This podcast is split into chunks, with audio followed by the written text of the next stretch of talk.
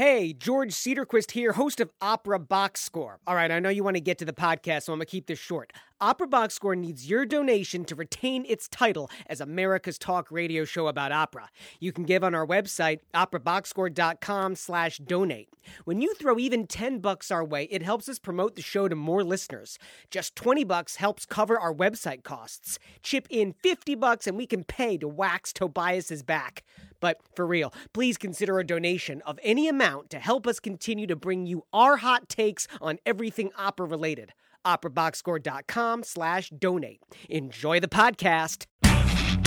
Live from Chicago, you're listening to Opera Box Score. Uh, let's get ready to rumble!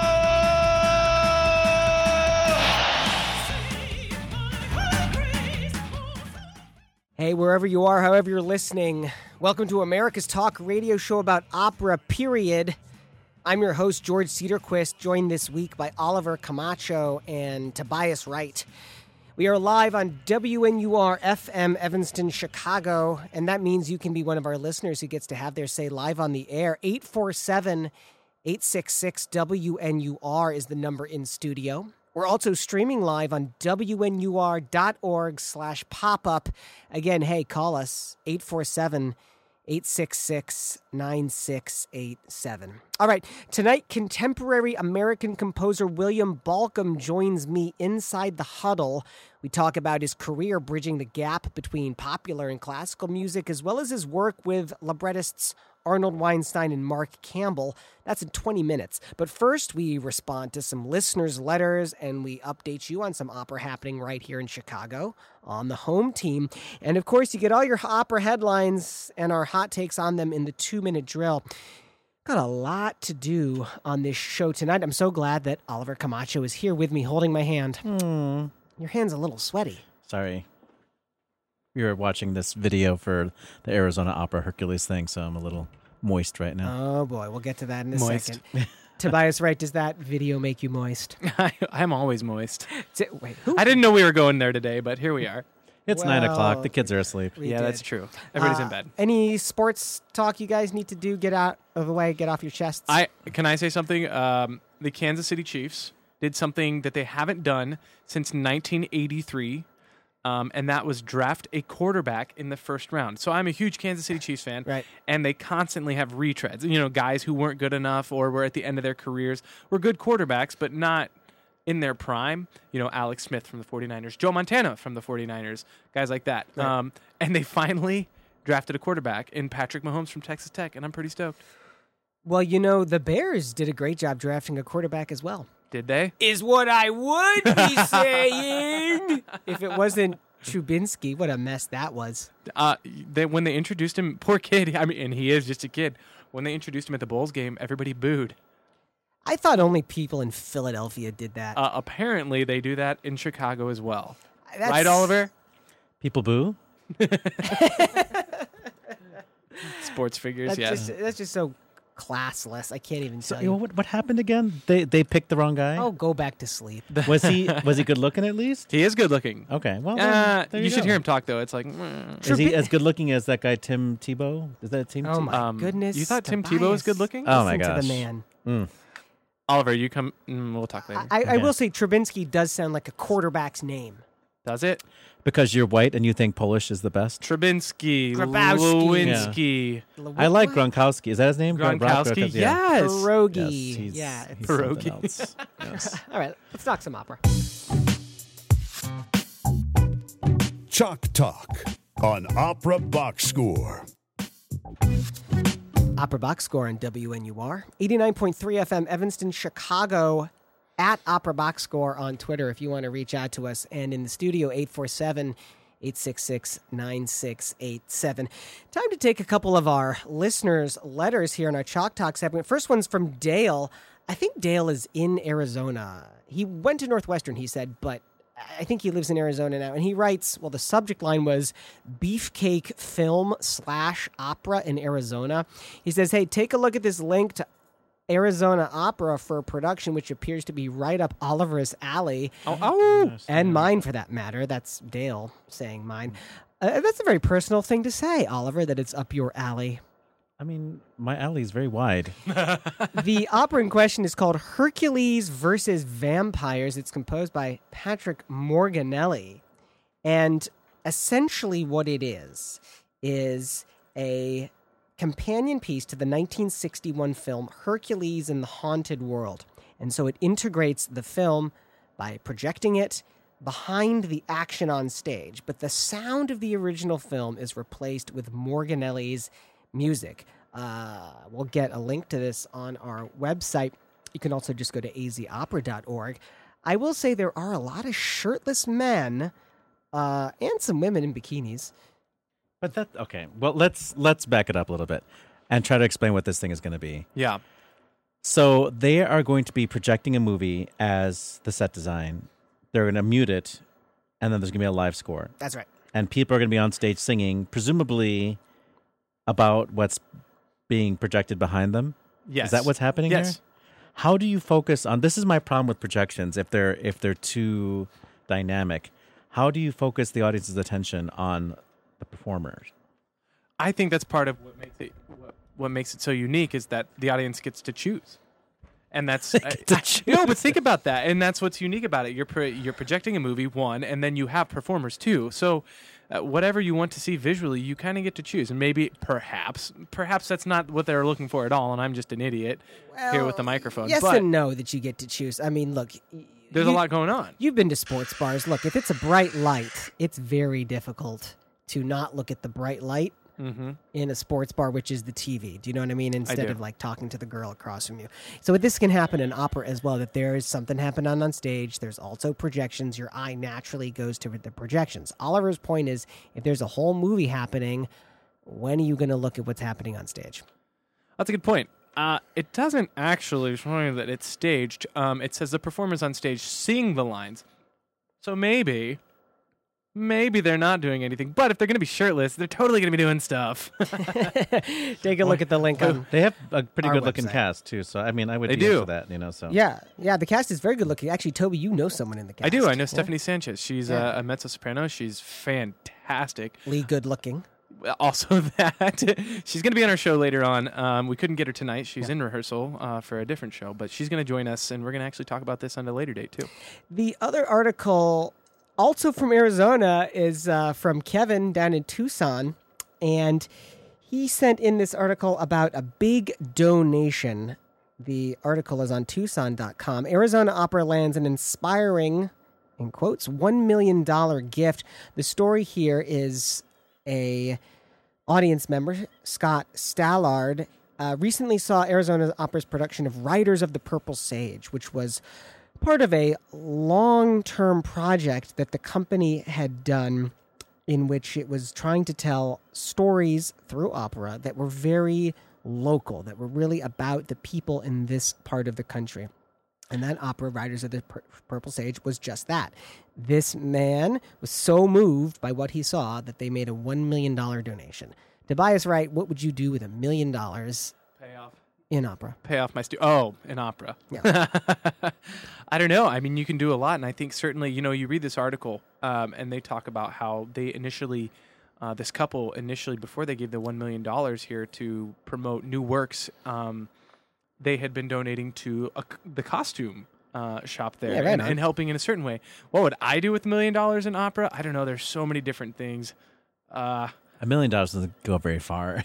Uh, conversely conversely it goes incredibly far when you're working with small companies do you know what I could do with a million dollars? Do you know what George does with like four hundred dollars stop for a show? burritos. Oh, I know that barbacoa is not sitting pretty right now. Oh my let gosh, me tell you. it doesn't smell pretty either. Um, it's just okay, first of all, this donation is is extremely generous. let's Well, wait, and wait, for a wait, pla- wait, wait, wait, wait, wait, wait, Go on. Go Well, on. for a place like Arizona Opera, which is a a, a very well established company, obviously, um, and they survive yearly, um, but that's a substantial amount of money. And in fact, I, I bet I don't know what their percentage is, but that's a huge percentage of what their budget is yearly. I would imagine. yeah, I would agree with that. because there are very few companies that are over you know 10 15 million dollar budgets so when you're talking a million dollar gift to a company like that that's extraordinary and they can do so many different things you know a million dollar gift saved uh, florida grand opera so whatever's going on at Arizona, certainly this isn't going to hurt. Oliver, do you agree that a million dollars is a big chunk of change for somewhere like I mean, I don't know what Opera? what their annual budget is, so I can't speak to that because I haven't really done that much research on what Arizona's story is. But I did want to back up a little bit because we kind of brushed over what has been happening at, at Arizona Opera. Uh, so far, they have produced three shows that are specific to Arizona, the region of Arizona. They did a mariachi opera called Cruzar la Cara de la Luna in 2014, and Mm, then sounds 2000. good. Thank you. In 2015, they did Emmerich Kalman's Arizona Lady. Mhm. Oh, it's a classic operetta. I don't know if it's classic, but it's an operetta by Kalman. I mean, yeah. Um, and there, then this Riders thing was a commission, is a new, a new, you know, uh, a commission means it's new about Arizona, and they have two more plans. It's a five year plan. So that's that is to be lauded. You know that this company is just figuring it out. Like, what can we do to distinguish ourselves, and what can we do to attract our audience, our specific audience? You know, Yeah. The other reason why this donation is important at this point in the company's history is that it recently lost its general director, Ryan Taylor, over to Minnesota Opera and its head of music, Alan Perriello, to the Glimmerglass Festival and also to Minnesota Opera. He, uh, is going to both places in the regular season and then the summer season. So this is a company that I think is struggling a little bit to find an identity. Two very big players and the high administrative level has gone. Money does not solve all problems, but it's it's going to help them through some leaner patches where their upper administration is not going to be able to bring in consistent donations in a way that this million dollars could really help them out. Okay. So just to back it up a little bit, continue like on this theme. So I think I said this already that Eugene Onegin here in Chicago was my favorite opera of the season. It was a great season, uh, but just singing wise and production wise and cast wise, I thought that the Eugene Onegin was phenomenal, and it's the one opera I would want to see again. Uh, and it was actually a Robert Carsen production that has been floating around for a while. It's not brand new even. Right. But the reason why we had Eugene Onegin is because um, Mariusz Kwiecien, the Polish baritone, was supposed to sing King Roger, this Polish opera, the Szymanowski opera, and the lyric administration, Anthony Freud, decided that it was too risky to do King Roger, and instead programmed Eugene Onegin Okay. with largely the same cast. Yeah. Now, we live in Chicago, which has a Polish population supposedly that rivals Warsaw. You know, that there's more Polish people in Chicago than there are in most Polish cities, you know. Mhm. So that was to me a big opportunity for lyric opera to reach out to an audience that doesn't come to the opera. No, I'm not saying that Polish people don't come, but I mean like to find more audience members. Totally. And here's a success story with Arizona doing something that's specific to their, you know, lo- location and having a success with it. So that's I feel like that's the lesson to be learned here with this story. And then they found new donors Absolutely. to give a nice chunk of change because they were so moved by this whatever this cru- this new Riders thing was, you know. So I hope you're listening over there and uh Over we sh- where? I don't you know. looked, You looked at Tobias. you, you did look at me. That's, and that's I, and north, I- by the yeah. way. I You're not promise I am listening. Arizona. So since you are uh, Chicago Fringe Opera and you're based out of what like the Ravenswood area, what opera could you put on that's specific to the Ravenswood community? Perhaps it doesn't even exist yet. and I mean, it, and that's kind of the whole point, though, is with the writers of the Blue Sage Mm-hmm. and this in this particular gift. You know, they found something that they were wildly successful with, and hopefully that continues. And it beat I think their it's a Carmen, good- like like or one of the one of these Arizona operas, I forget which one, uh, Uh, yeah, did it's a- better than the best selling standard opera. Sure. you know? right, Good right. point. Also, they're they're a level two house, so um, somewhere and th- their budget isn't any more than ten million dollars, or if it is, it's not by much. Okay. Though this is old, so that could have changed. But Thanks to Where are Dale your and where's your data, for the George? You're the data guy. you got you got the data. You got the burrito to worry about. hey, it's Opera Box Score at WNUR. We're gonna go ahead and do the hometown segment. Talk a little bit about Chicago.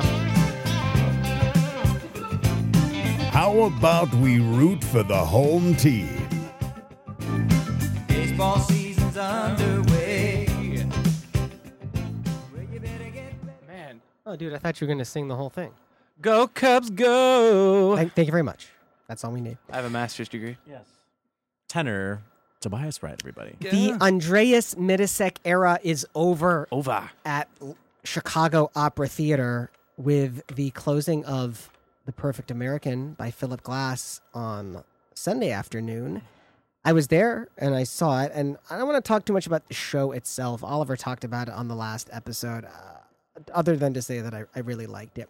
You did, but, But- you didn't stay for it. Andreas M- Mitisek made a speech beforehand. He always makes a speech. and he always makes a speech. And look, you know, English is not his first language. It can be a little bit hard to follow him sometimes on what he's saying.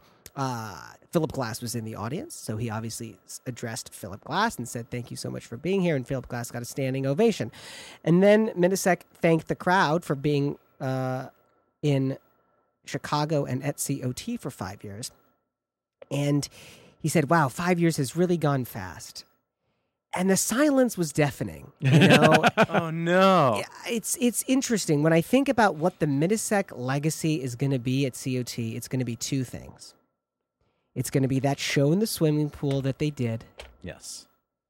and it's going to be that Mitisek got them out of the Harris Theater, and that next season is all going to be at the Studebaker. And I don't see why COT would go back to the Harris. Yeah, I mean, the ironic thing is that they had not been able to fill the Harris. It's just Right. Harris can seat up to 1500. Um, and if you have less than 700, it feels really sad in there. Right. Um, and their audiences were hovering around the 300 to 500, you know? Three hundred. Yeah. Okay, so that's a fifth Yeah. of the Yeah. capacity. I did mean- not realize that they were struggling that much to. Well, I mean, that's information space. that maybe certain people shouldn't be sharing on the radio, but I, under, I understand that. So you could just you could go to the show and Yeah. you We do can't head edit it out It's, it's the Yeah. it's the same thing. So, um, you know, they needed to move to something smaller, and they were experimenting with other venues. And I, I'm happy that the Studebaker is now in a place where it can, you know, house a small opera company regularly. Um, but I was going to say the ironic thing is that this It's a the beautiful the marketing campaign for the Perfect American was so on point that they had, you know, over a thousand people uh, on the opening night, and apparently there was like 1,200 people the night you went. It was That- pretty yeah, full for the yeah. Sunday matinee. Well, plus they had Philip Yeah. Glass in the audience, so you know that, that helps. I you know? understand that. It's just interesting to me that when I think about the Mitisek legacy, it's not about the programming, and that apart from the invention of Morel, which was a highlight for this past season, that was a Mm-hmm. world premiere. It's the first world premiere that COT has done. I don't know since when. Mhm. I don't know if they've done a pr- world premiere since I've been in Chicago. Well, we should probably not. We should probably research that. We probably should. That- that's, we what I'm, say that. that's what I'm saying. I don't know. That's like Donald Trump saying, like, I had the biggest crowd. It was it was huge. It was just that premiere was huge. Uh, Gina, the Yeah. but China, China, China. well, s- I- but this is what else is confusing about Andreas Mitisek is that he's coming back next season to direct Menotti's The Consul as the season opener. yeah. I mean, I think the point is that they parted with Andres Mitisek without rancor, you know, like Who's they? The people the of board. Chicago. The board. board. Yeah. Okay, the board. Yeah. And I, I'm, I, it's, it's still not clear. I want to f- hear the story, just like with the Darren Woods thing. I want to hear the whole story.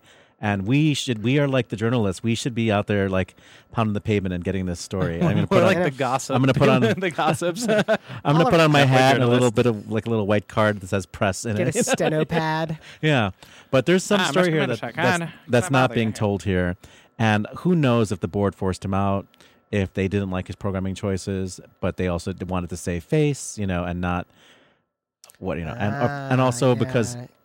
Mitisek is doing wearing three hats there. Like Right. he was music director and artistic director and general director, you know, and stage director. Like conductor. yeah, it's a lot so yeah, maybe they thought that he wasn't focused enough. I don't know what it was, but they were sharing productions with Long Beach Opera, which is a good deal for them because they get to do newer works.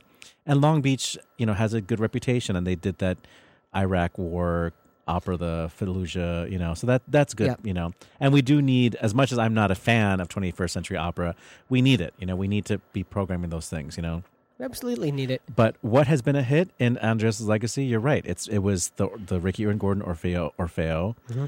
and I don't know what else. I mean, they did a show called Queenie Pie, uh, What which about what about this show? What about this show? Sorry, um would you not call that a hit? Perfect American. I think it was a hit in the sense that it had a lot of buzz and a lot of people showed up for it. But is it an opera that has l- legs, or that that maybe I don't know? Maybe I'm so old fashioned that I didn't see the value in you know reproducing it. I would want to see it again just to see if I can catch all of the things that I missed the first time around because it was kind of dense in the first act. yeah. Actually, someone said that to me. They they said they. I hate to say this out loud, but they fell asleep repeatedly in the first act. Yeah, I did too. I mean. I was I was having a really hard time focusing, but the second act was actually very powerful, you know. But the first act was just a little bit dense. So I feel like we're going to be following Andreas Mitisek to the grave. You know, I've been. We're going to turn over a new page at COT, and we're going to see what's going to happen. And uh, frankly, hopefully, Opera Box Score is the place that we're going to start to figure some of these things. we're gonna solve it here.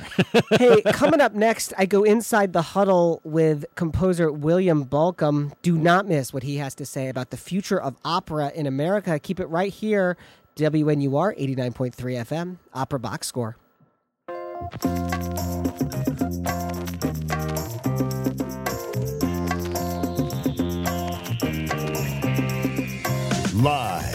From Chicago, you're listening to Opera Box Score. More right after this.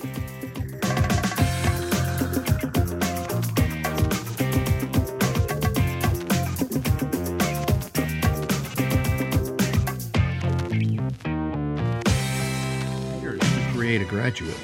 It takes the same time to create a dropout, and the difference could be you. Become a volunteer reader, tutor, or mentor because when a child succeeds, we all succeed. Take the pledge at unitedway.org and make a difference in the life of a child. This public service message brought to you by United Way, the Ad Council, and WNUR FM. I'm Paul George of the Indiana Pacers. When I was six, my days were spent playing basketball. When I was six, my dream was to make it to the NBA. When I was six, my mom had a stroke. So I want you to learn to spot a stroke fast. F A S T. F, face drooping. A, arm weakness. S, speech difficulty. T, time to call 911. I'm Paul George. Spot a stroke fast. Visit strokeassociation.org. Brought to you by the American Stroke Association and the Ad Council. My name is Sue Smith.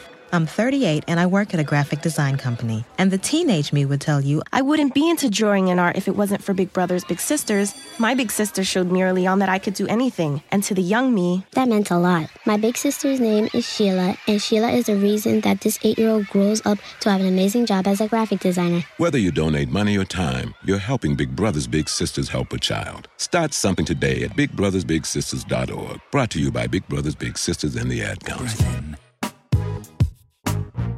Live from Chicago, it's Opera Box Score with George Tobias and Oliver. Huddle up. Let's go inside the huddle.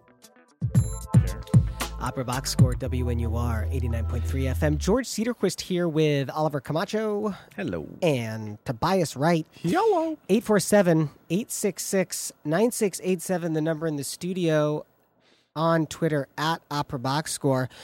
William Bolcom is kind of a childhood legend of mine, I would say. I spent uh, my early childhood in Ann Arbor, Michigan, where he also was for many years. As you're going to hear in this interview with him, when I was back in Ann Arbor over Easter, I was able to set up an interview with him and go hang out at his house for, I don't know, actually, it was almost an hour talking. This is kind of an edited version of what we talked about.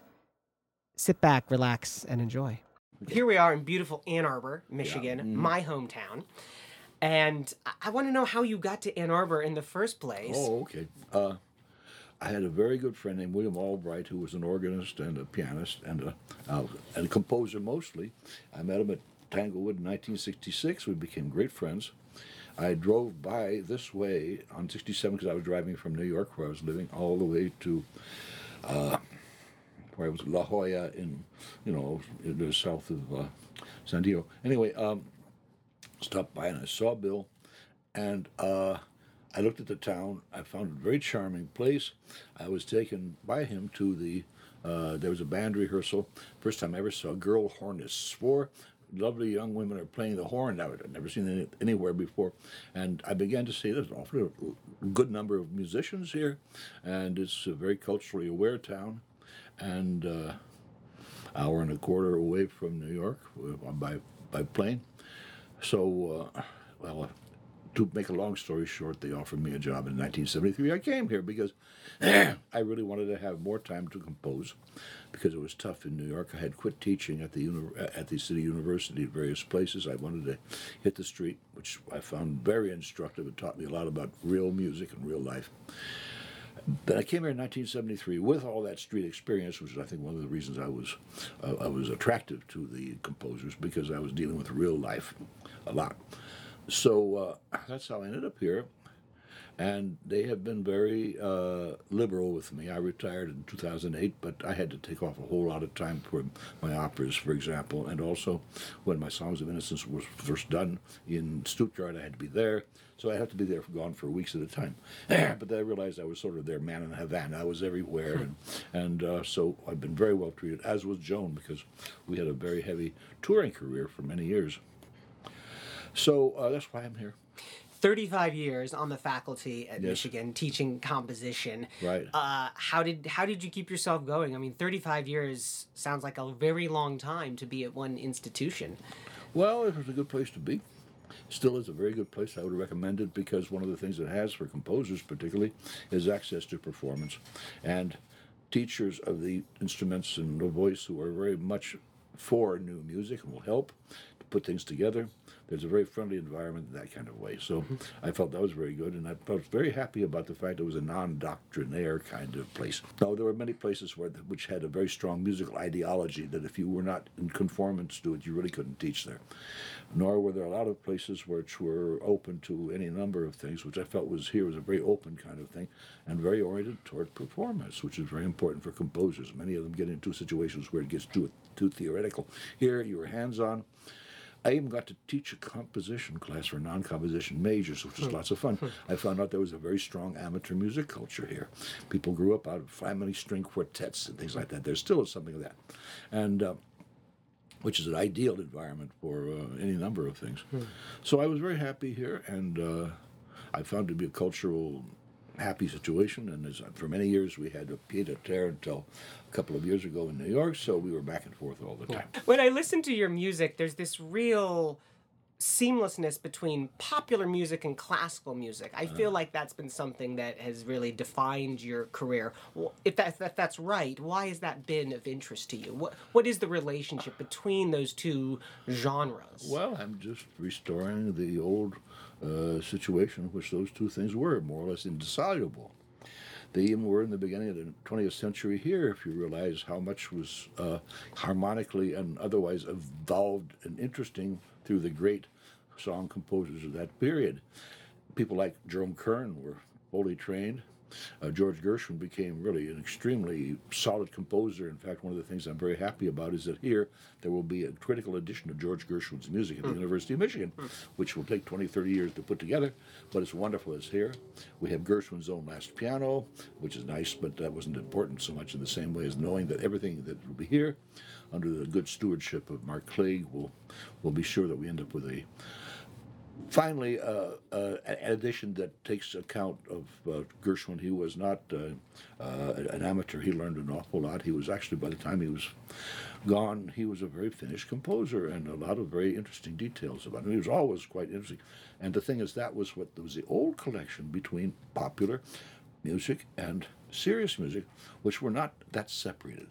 They became separated in our time because of economics, because you can make monies more with one than you can with the other, and so on and so forth. So now we have this idea of this is popular music and it's over here is classical music. Near the twain shall ever meet. So all I've done is all I've done is restore the old hmm. balance. To look at a trio of your operas, McTeague, A View from the Bridge, and A Wedding, these were all done in collaboration with Arnold Weinstein, your librettist. What was it about that collaboration that was so fruitful and so productive? I was a beneficiary of a long relationship with the composer Darius Milhaud. And uh, one day, Milhaud had gone to see his son, Daniel, who is one of my very close friends. I have several of his drawings and paintings and two sculptures in the back. Daniel just died in 2014. He was actually here in Ann Arbor hmm. because of the fact that I was able to get the university to put on a 100th year anniversary performance of Milhaud's Oresteia, the Aeschylus Oresteia in French from Paul Claudel, which was- was done here huge forces and is now out on Naxos. So I got Danielle to come here, because always we would stay with them when we were in Paris, and uh, he was able to be here to witness the the uh, performance and recording of of the Oresteia, which is now out there, and it's one of the great works of Milhaud, and I was very glad to be able to do that. Anyway, um, what had happened was um, Daniel uh, was living in Florence with. Uh, he was actually studying with the great painter Oskar Kokoschka. Arnold Weinstein was a Fulbright in Florence at the same time. They became very good friends. Arnold wrote uh, a libretto, which he called A Comedy of Horrors. And uh, when Darius Milhaud went to see his son Daniel, Arnold gave him that libretto. He brought it back to Paris with him. He had read it. He said he liked it a lot, but it was too American for him. So, since I was in his class at the conservatoire, I'd been with him in, at uh, Aspen before and also at Mills College in California. And so he said, stay after class. And he gave me the libretto. And I said, I really liked, liked it. And so we wrote to him and got permission from Arnold to have me set it.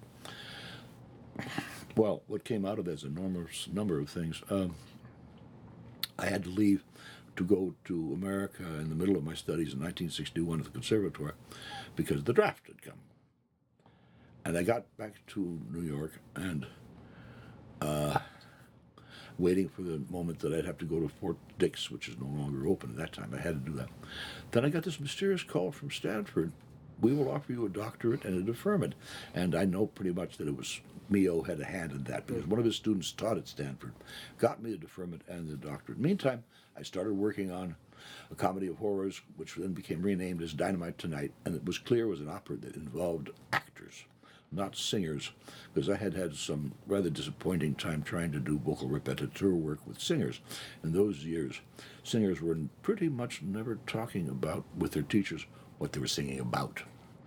Diction rather than understanding of a text. Uh, and things like suppressing the vowels. I was, I was suppressing the consonants when we got upper notes and things like that. I was so disgusted by that, and I just couldn't teach that way that I began to get more and more interested in actors. And I found a number of actors who were musically literate, or even who were very good listeners, who were able to, as Arnold said, hang the notes on the words. Hmm. And we ended up with an actors' opera. We had three of them actually, theater opera. We cabaret opera. We couldn't find the right name for it. But you know, people sang everything, and they might have a difficult line, but if a line was viable theatrically, they learned it. They didn't know it was difficult; they just did it. And so I was so happy with working with these actors. I never thought I would ever write an opera for opera singers. Well, 1986, I was asked to the NEA for the opera musical theater. Um, because what I was doing was more musical theater than, than, than opera house opera, and uh, I was there on the panels and all the rest. There was this amazing woman named Ardis Krainik, you might have heard of since you're an old Chicagoan, and uh, I was just absolutely so impressed by her. Well, she seemed to like me too, so at, as it turned out, in 1986 was the year also that uh, I was doing the, uh, actually, it was the songs, businesses, and experience were done in Grant Park twice, as a matter of fact, that summer. And I don't know whether it was 85 or 86 I first met Ardis, but she was there with uh, Bruno Bartoletti, who was a musical director there at that time. They then asked me, would I like to do an opera for Lyric Opera Chicago? And then finally they said, I'd like to have you do four operas. So we only I got to do three because Arnold, just to make a long story short, Arnold died before the, the fourth opera was possible. So we did three operas there. Um, and uh, at that time, I've already noticed the difference between the 1960s that all of a sudden there were more and more singers who were paying attention to what they were singing about and began to look at the acting possibilities in there. And uh, sometimes they have still not. They tend to sometimes insert the acting on sort of like an injection, but you find other ones who really internalize the text, and therefore, since they understand it, you can. And the I the idea has always been to try to get people to stop looking at the damn surtitles, but you know they still have that problem. It's just do and on and Sure. but but that's one of those things that you have to fight a bit. But anyways, I've tried to set so that you could get every word, and that the text was actually clarified by the setting, which has been my whole idea over the years. And now I have theatrically viable operas. At least I hope they are. That's what I've tried to do. Well, Lucrezia, which is being done by Chicago Fringe Opera in May, is certainly theatrically viable. Uh, that's with librettist Mark Campbell, Yes. who wrote Silent Night, and of course also collaborated with you on Dinner at Eight. Which is we just did in in March at uh, Exactly. Minnesota.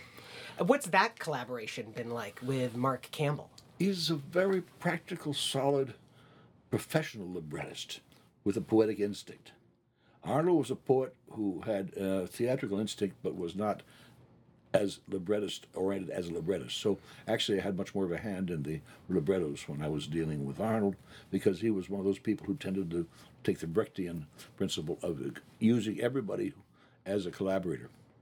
Not always correct, not always crediting. That, as we know, is it was true with Brecht, but but with Arnold, uh, he sort of took everything in, and we worked on everything. I, he gave me verb, uh, uh, song and uh, musical ideas. I gave him verbal ideas. Uh, Joan Morris, for whom we wrote the cabaret songs, had a very strong collaborative hand in it. That's just the way Arnold was.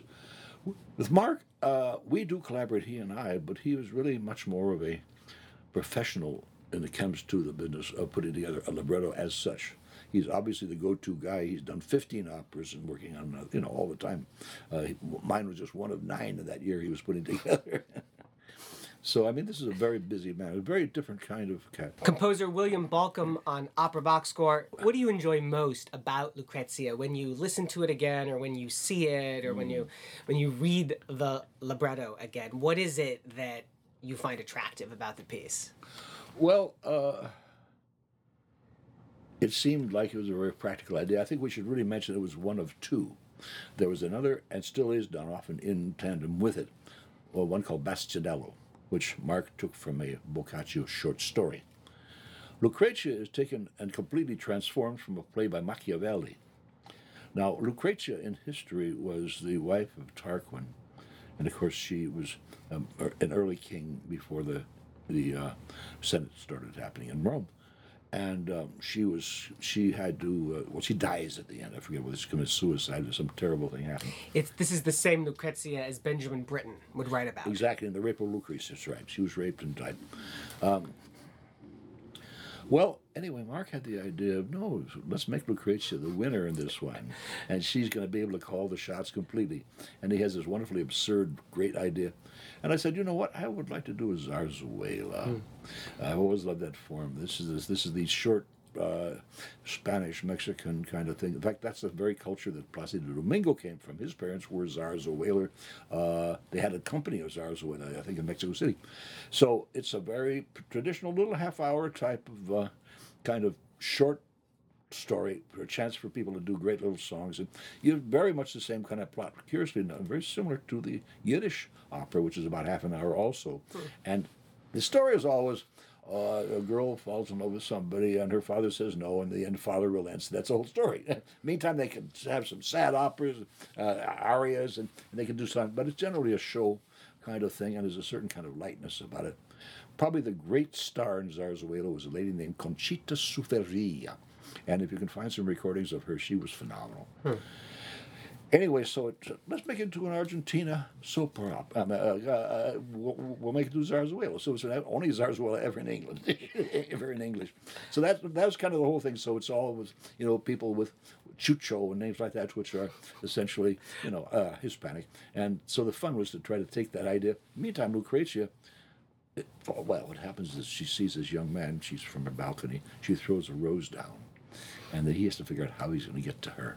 Because she is married to this old codger who uh, is. She needs some fun, and so the whole idea is how to be able to bring fun along into her life. And so she goes to these most martial, and and, and uh, this young man who picks up the thing. Uh, he goes through some wonderfully outrageous uh, changes with the help of this fellow named Chucho, who works out all these marvelous mad things that he has to put himself through to be able to have a night love with her. All that's just for that. And uh, also, Chucho has asked for money for every one of these stages from all these different kind of people. He has put together quite a little handsome amount of money.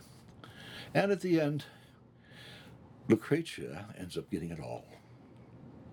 So she wins instead of becoming, you know, uh, dead as she was in the rape of Lucrece. Yeah.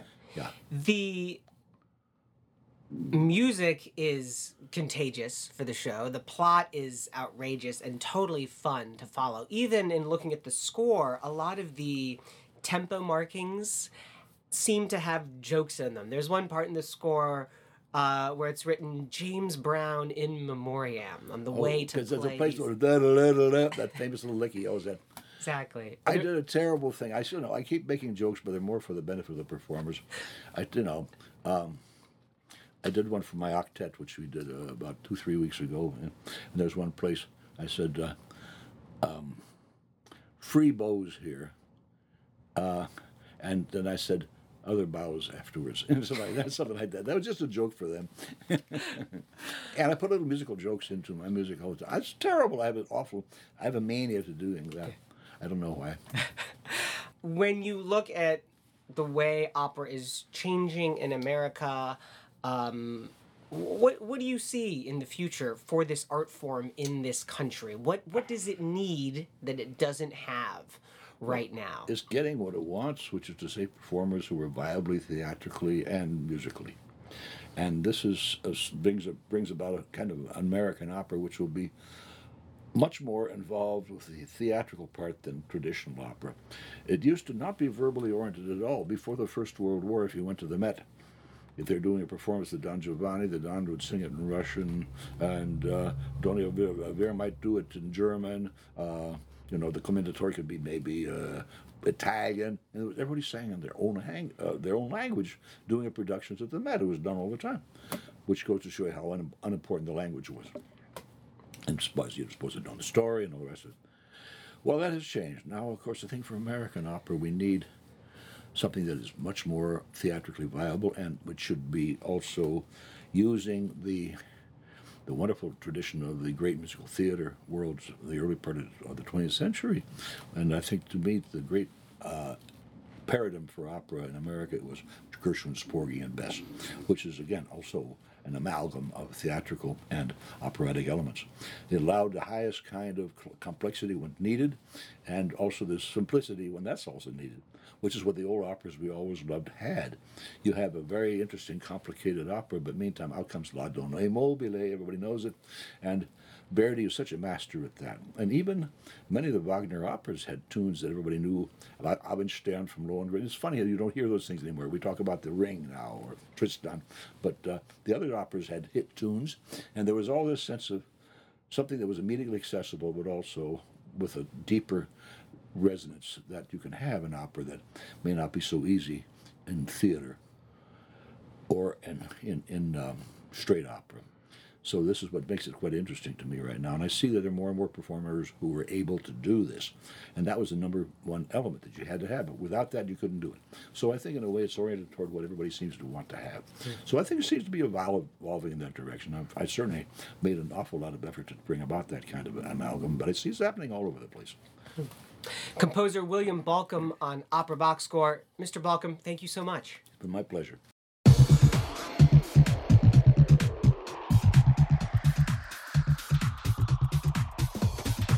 Live from Chicago, you're listening to Opera Box Score. More right after this.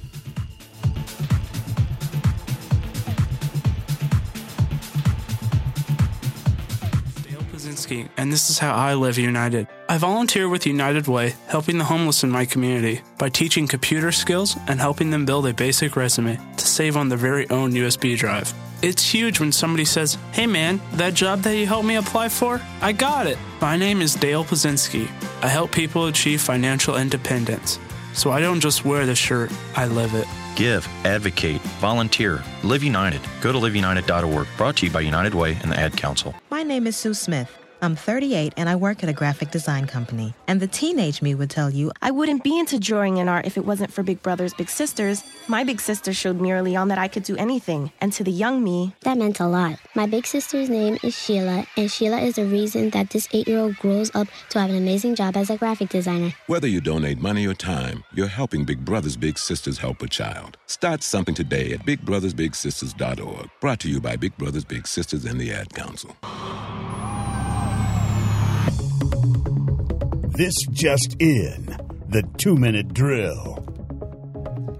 Time now for the fastest headlines and opera news. Everything you need to know from the past week in Operaland in two minutes tops. A recent article in the New York Times drew parallels between Renee Fleming, 58, and Natalie Dessay, 52, saying that they faced the same problem over the past decade or so. Quote, It's not that I'm leaving opera, Dessay told the newspaper Le Figaro in 2013 during her final run in Massenet's Manon, it's that opera is leaving me. Mohamed Fairouz, a U.S. citizen and composer whose work has been recorded on the Deutsche Grammophon label, has said he was detained for four hours at JFK Airport by officials who refused to give a reason for their suspicion. He is originally from Egypt.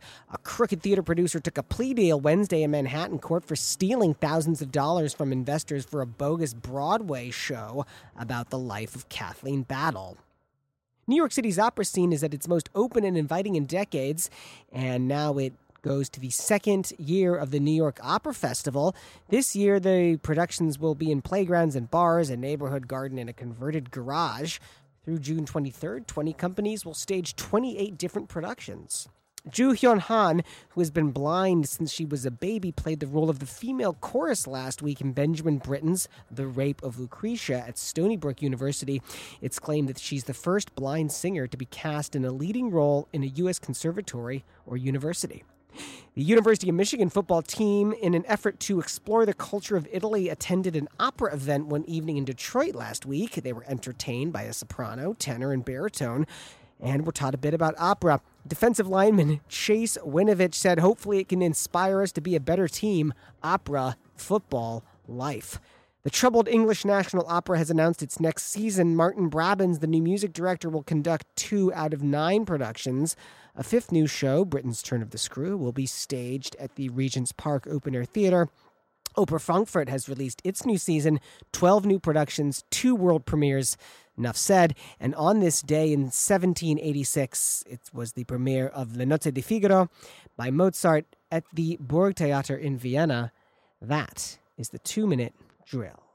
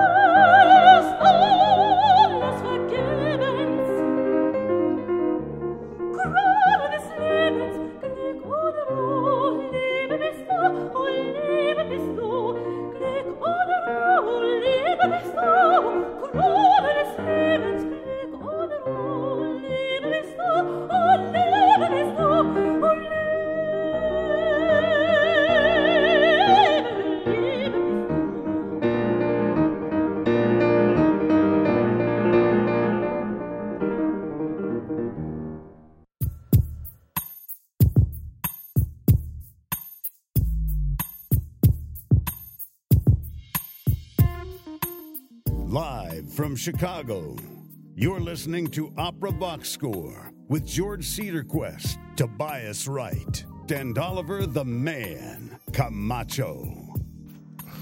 Oh, yeah. Just gonna bring it in here with a little bit of the smooth beats. Dab that's on the- it. That's the no. That was like Uh, grind on it. Say it that I, once once you have like caught on to some kind of cultural phenomenon, that means it's already over. So It's over. Yeah, by the time Is you it- caught on to it, it's over. Is it because I'm a dad? I don't know, Uh, George. Let's just leave that there. I just, I just, I don't think it has anything to do with you being a dad because there are plenty of dads that are hip. oh my! I love that intro music. Dude, Wait, did you just hear no, what what he did you say? Michael Rice, for example, is like is always ahead of me in like cultural things. So Can't no, wait I, to meet him. I was over here going over my notes and I missed what you said. I'm sorry. don't worry about it. Opera Box Score on WNUR 89.3 FM. George Cedarquist with Oliver Camacho, Tobias Wright. That was William Bolcom being interviewed by myself earlier on, and what a what a total blast that was to talk to That him. was a, you know what? That was great. He really opened up to you. He shared a lot about uh, his influences and the sounds that he created. I loved hearing him talk about Lucrezia. Um, yeah, that was He fantastic. just such an important composer. He turns 80 next year. His work could not be more different than somebody like Philip Glass, say, who also had an anniversary this year. Mhm. But I mean, what a heavy hitter! Whether it's opera, whether it is musical theater, whether it is art song, I was going to say his contribution to the American art song. I, I don't think there's any way that, um, unless you're, and I, it's hard to comprehend just how much he's contributed to that specific genre. certainly in terms of a living composer Yeah. contributing to art song, I don't know who else that would be. I, I don't either. Oliver, this point. Olivier, To the American art song. Yeah. One would say Ricky Ian Gordon and Jake And Heggie yeah. right now. Yeah. but I mean, they're we're talking about current composers. Mm, Yeah, But yeah. there are people like Laura Dixon Strickling, who is Mm-hmm. a Chicago-based soprano, or actually she's like a Virgin Islands-based soprano, but is Drink. originally from Chicago. Uh, she would know the answer to who is like the art song composer of our time Yeah. right now. but um, I, I think Bolcom is in that discussion. Definitely. I mean, for tons American, and- yeah. yeah, absolutely. this article on Natalie Dessay. Mm. This is from the New York Times again, although the quote that I read was from Le Figaro from a couple years earlier. Oliver Camacho, what's your take here? Is With this, a I mean, there's teacup something soprano. There's something that's really hard. Yeah, I know where you're going with that. There's something very heartbreaking about this article because, you know, I started listening to opera. Well, she's. I'm not that much. Uh, okay, let me start. Let me start the start over. How old are you, Oliver? I'm 42. no, I, I, that's what. so I, and she's 53 and when she won she won some competition uh, and she was like it was a mozart competition and they made a recording of her singing mozart concert arias shortly after she won that competition so she was really fresh on the scene and she was doing olympia and tales of hoffman and that was right around the time i got out of college Mhm. and it was amazing it was such a thrilling highly technical but very musical voice uh, and I was just like obsessed with it, and I wanted to hear everything she sang. And I followed her career, and I had an am- I had one of the best experiences in HD, uh, in that HD when she sang Marie and Daughter of the Regiment. And then things started going to decline, and I could see that she had the curse of the teacup soprano, who wanted to sing more interesting repertoire, try to branch out into repertoire that was you know bigger than what her voice really could do, like Violetta and Traviata and you know um, Lucia di Lammermoor and stuff like that. And uh, you know she did the coloratura bits like really well, but she had to really use a lot of capital to sing the more dramatic lyrical stuff. And year after year, the coloratura stuff started going away, and the Right. pristine tone, pristine tone started to go away, and the focus and whatnot. She was always, she still is musical, but the technique she sacrificed. And there are singers who have her voice type, like Roberta Peters, for example, who just passed away recently, who kept the color to her technique, who kept the lightness, and was able to sing well into her like 70s, you know? The reason that Natalie Dessay is going to stick around is that she's such a fantastic actress. I think I'm right in saying that she started in the straight theater. I know she's done straight plays in her career, and I know she has some coming up. That is something she's always going to have. And frankly, she could improve the older she gets as an actress. She could go back to Paris and she could just do plays.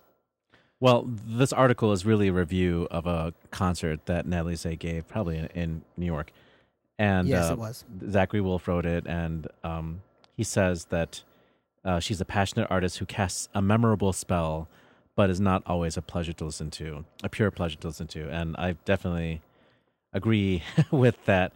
Um, and one of the quotes uh, that she told Le Figaro is that uh, that she's not leaving opera, but opera is leaving her. You know, and that's this. It just makes me sad. You That know, is like, sad. That is sad. Sad Um, way to put it. But I, I know I, I still cherish her early career, and I will remem- remember her performances. Um, she definitely had such great acting ability that those roles like Olympia and Tales of Hoffman, which kind of like are easy to act because like you have like a shtick you got to do, she really brought it to the next level with Yeah. that shtick, you know, and her comic ability in Daughter of the Regiment. I it's I've, I haven't seen an opera singer be that funny ever. So Tobias, do Hmm. you have an article that you want to talk about here that is as moving to you as the article about Natalie Dessay was to Oliver? Um, you know, I thought uh, it was interesting to hear about the first blind singer uh, cast in a conservatory in a principal role. I That's thought that pretty was, wild. That was pretty wild. Uh, uh, the other thing that I thought was interesting was the University of Michigan football team going to going to Rome and meeting the Pope. Uh, That- and that, that article bothered me a little bit because they went to something that I've heard of. Um, it's like a tourist trap type of you know go see. yeah, it was opera and- like it was like l'opera lirica. Yeah, which and is it's- I, it feels to me like that might be one of those pay. Uh, God, we're all gonna get lose our jobs. We don't have jobs, Yeah. but one of those pay to sings that shows up on Yap Tracker. yeah. I've seen a brochure for that thing, and it's actually like a legit thing where they Oh, they? Okay. they they have brochures all over the city, and it's like a total tourist trap. Yeah. and it's. I don't want to say it's low quality because I haven't heard it, but it sounds like just very mediocre, you know, Well, production value, in the string quartet article- piano, and like a, a baritone, a tenor, and a mezzo soprano. You know, In the article, though, uh, Coach Harbaugh he said that he asked if the tenor could sing something that was inspiring, and I was like, Oliver, George, what would be an inspiring? What opera aria could inspire a football team to go win the Big Ten? that a tenor sings. Uh, yeah, You know, I mean like Nessun Dorma, but Yeah, not even that's what really. it's gonna be. That's I'm sure that's like, what they that's sing, you know. like it. but it just makes me sad Una that like this is, furtiva lagrima. they're talking about this is like their first experience, you know, seeing opera in quotation marks. Hopefully and, this- yeah, and I really wish they would have gone to see an opera. You know, They like- should have just gone to see an opera. I, I Yeah. also I love blew the quote: opera, football, life. Life. Yeah. That's my that's my tattoo. I also By the way, there's a, there's a blind singer named Laurie Rubin who's amazing. Is by he the in way. Chicago? No, she's I think in New Oh, York. okay, clearly maybe. not if it's a shape. Yeah. Um, eh, man, I'm all over the place. First of all, when I was reading this article, I thought that they were in Detroit, Michigan, because the article's like they were in Rome, Michigan, I know the editing which is, is really a, poor. which yeah. is a suburb of Detroit. But Uh, they, were the act- they were actually um, like in Rome, Italy. The E Uh, ENO season I wanted to talk about. It's great. I know for a company that's struggling. I don't know what their I mean their struggles are with the administration, but it's a really brilliant season. You know, four new productions, five revivals. They're doing Britten. They're doing Nico Muhly. I don't know. Um, at the bottom of that article, there's something interesting, and I wanted your guys' opinion on it. I think it said something like 93% or 92% of the artists Yeah. and, and people associated with it are uh, are are British. English or Yeah. British. Yeah. Um, is that something we want? I mean, it's, it is the English national opera, but do you know what I'm saying? Like, what if what if the lyric uh, of Chicago is putting on a season? Well, and, and- ENO is not trying to be like the company of England. That would be Covent Garden, but ENO is like Right. the, is like the top level other company. you know? It understood. performs in the Yeah. English Yeah. language. Understood. I just thought that was really so that's what like. New York City Opera used to be for New York City. You know, the company that really promoted American artists. You know, Yeah. um, so I I think it's a great mission. Cool. I agree with you. I think that is that is a good stat, and I think that that should be that way. Again, it's saying British-born, trained, or resident. That could obviously mean people from Wales, England, and Absolutely. Scotland. and just it, to break it, it down. reflects it reflects in a positive manner on so many different the aspects. season is not as good as this one at Oper Frankfurt. God, this company does nothing wrong. Twelve new productions, two world premieres, including a version of the novel and also Roman Polanski film The Tenant. Have either of you guys seen this Mm-mm. movie? Negative Ghost Rider. So freaky, I cannot tell you. I am scared already. Uh, Trovatore, Rinaldo by Handel, Peter Grimes, Capriccio, an opera by Manfred Trojahn called Enrico, uh, a world premiere here called A Wintry Tale and the Bronze Snake, a wacky opera by Meyerbeer, House of the Dead, Janacek, Widow, Norma. is that Leprechaun? not, What that's is- not that Uh, wacky. yeah, but Leprechaun. it's wacky to you, but it's not. Leprechaun. It's a famous Meyer opera, so Yeah. No, nobody does Meyerbeer. it's it's true because it's hard. It's like It's yeah, you got to have singers Yeah. to do that. No, but it's also like the it's the where bel canto and grand French opera have a baby, and you need like the, you have you need to have like the most ridiculous forces, like for William Tell, you know, and you have to have crazy good singers, you know. So. Let's wrap the show up. Good call. Bad Call on Opera Box Score. Sorry, buddy. Uh, Tobias, I feel like I cut you off there. I'll let you do your good call, bad call first. I'm used to it, George. As a apology.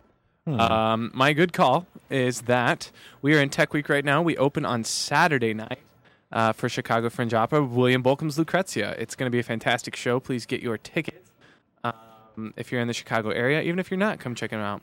Um, and you can get your tickets at chicagofringeopera.com. Oliver Camacho.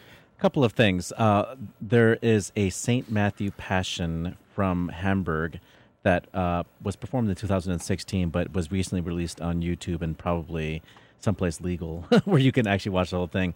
But I think you can actually watch the whole thing on YouTube. Uh, staged by Romeo uh, Castellucci.